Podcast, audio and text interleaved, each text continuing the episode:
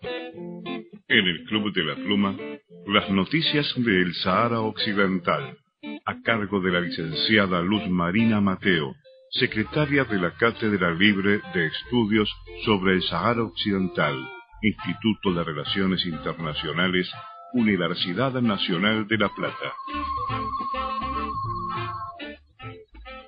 Hola gente, ¿cómo les va? Bienvenidos, bienvenidas a Noticias del Sáhara Occidental. Y en esta semana tenemos un tema muy especial.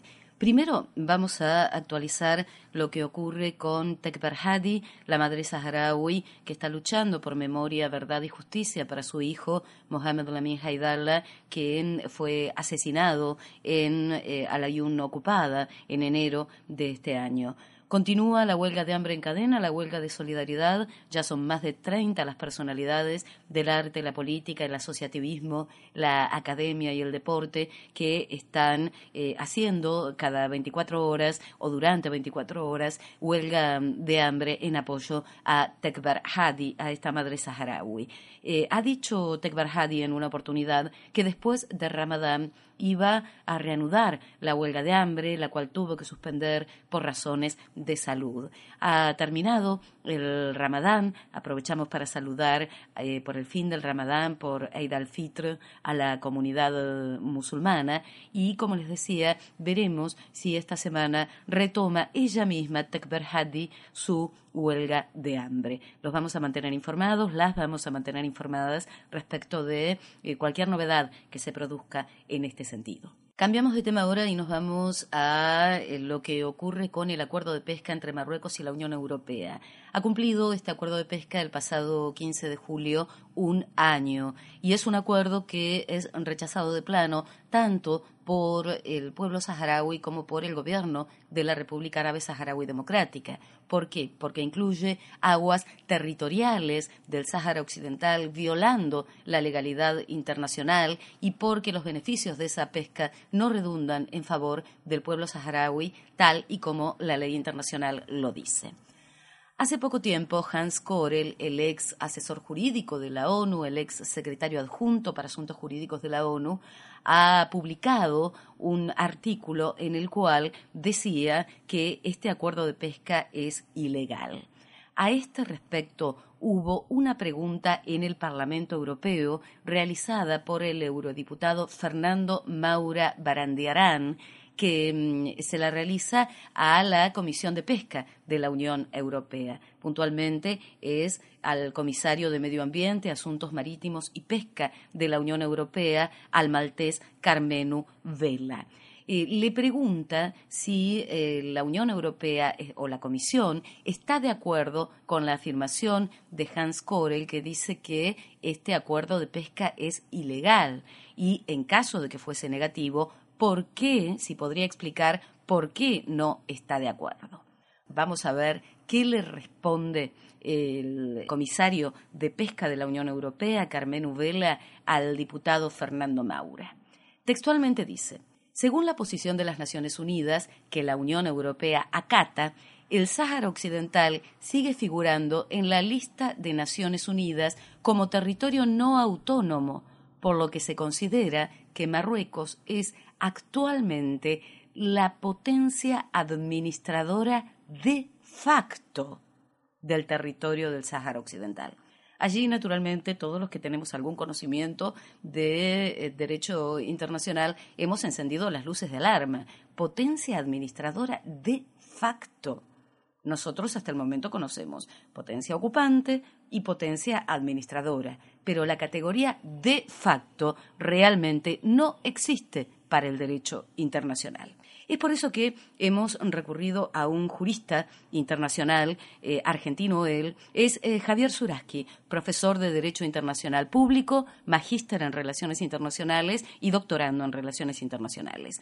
Justamente en el primer tramo nos dice qué opina de esto de potencia administradora de facto, esta categoría que se inventó el comisario de pesca de la Unión Europea, y eh, nos cuenta también Javier Suraski lo que dice al respecto el derecho internacional público. La respuesta que se está dando es un disparate jurídico absoluto. No solo implica un desconocimiento total de la normativa más básica del derecho internacional, sino que además nos retrotrae en el tiempo a las épocas más oscuras de la convivencia internacional, en la cual los estados poderosos eran libres de ocupar territorios, de imponer sus condiciones en cualquier negociación y de dominar espacios políticos, jurídicos y económicos a su, a su antojo. ¿Por qué decimos esto? En principio porque la guerra, y no solo la guerra, sino que inclusive cualquier amenaza de utilizar la fuerza y su propia utilización están prohibidas desde el momento mismo en que se aprobó la Carta de las Naciones Unidas como consecuencia, entre otras cosas, de la locura y el descenso de la humanidad que había significado la Segunda Guerra Mundial y el genocidio que llevó adelante el, ejército y, y el régimen nazi. Y en este sentido se decide ponerle fin a cualquier tipo de agresión legal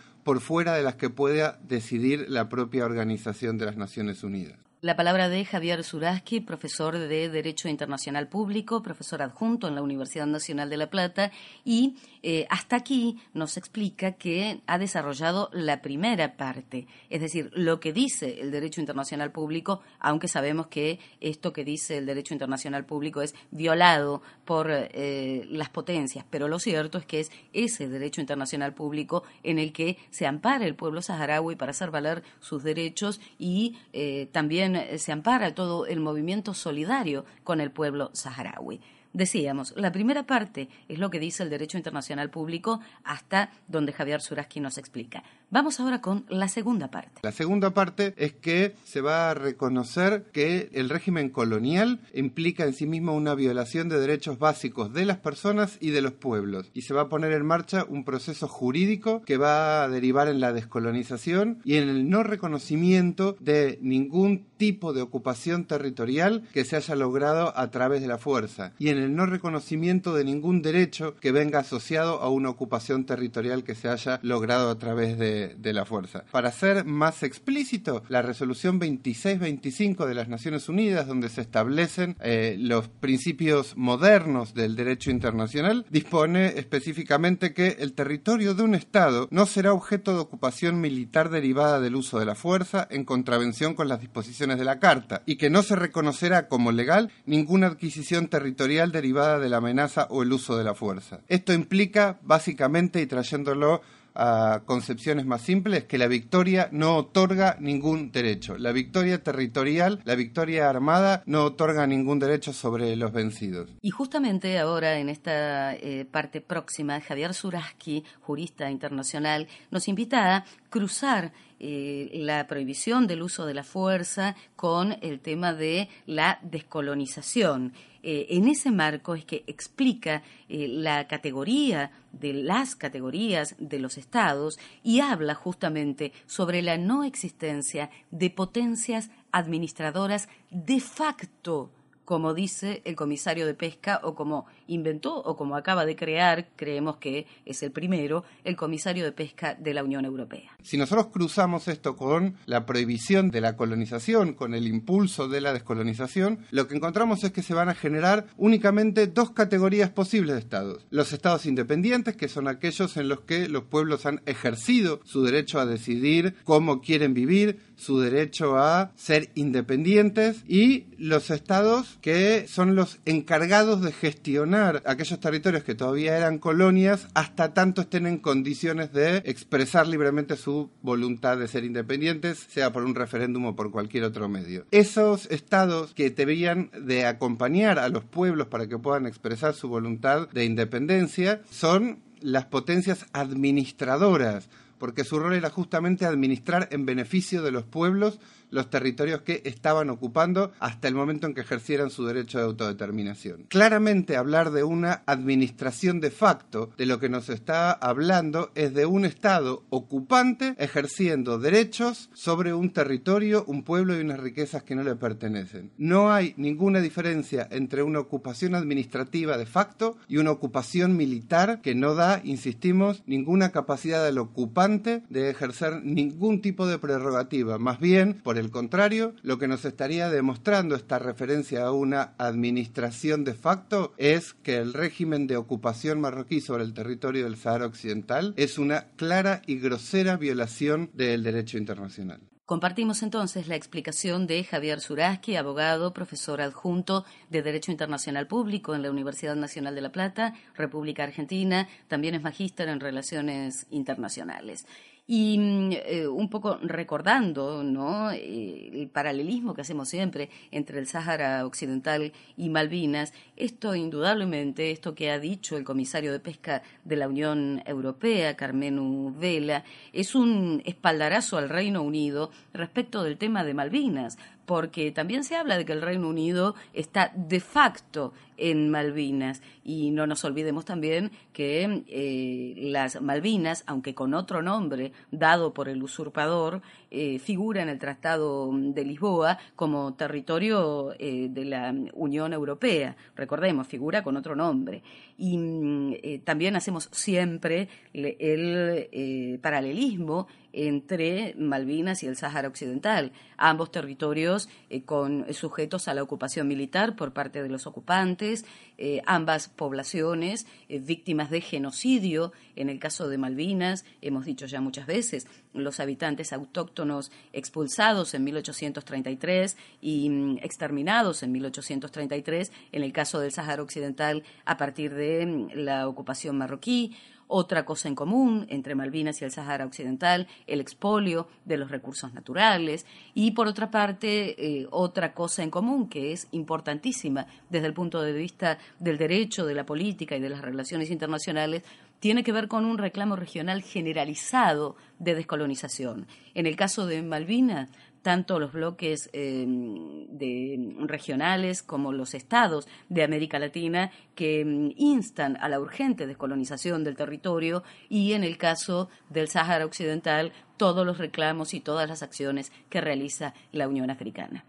Gente, este es eh, entonces el tema de hoy. La propia Unión Europea o el propio comisario, mejor dicho, de pesca de la Unión Europea, Carmen Uvela, reconoce reconoce que Marruecos es potencia administradora de facto del Sáhara Occidental, es decir, reconoce que desconoce la legalidad internacional.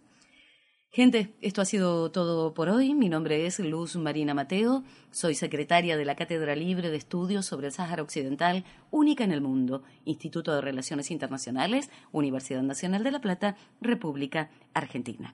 Y nos vamos con música como siempre. En este caso es eh, un tema de un álbum que se llama Alambre del trovador canario Jesús Garriga. El tema es Sahara.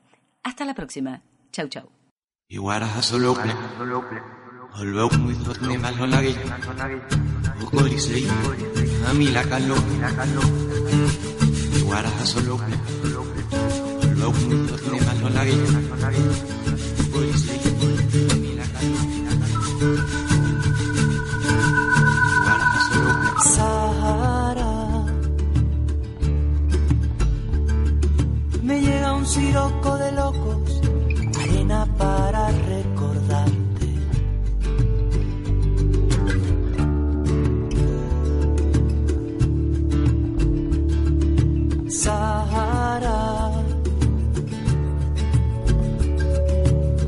siempre tiene algo roto intentar nombrarte.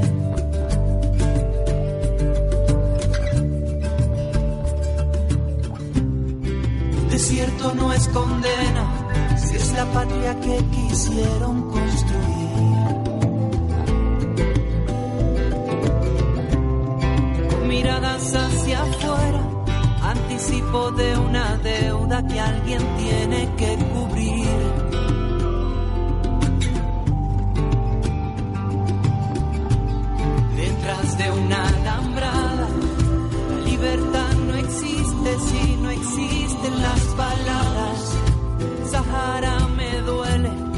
porque sangra su nostalgia. El tiempo es enemigo si el olvido le acompaña. El miedo colectivo nos empuja a dar la espalda. Mi abuela me decía que estás muerto si te callas Ella vivió en la arena y el ayuno se hizo mi casa.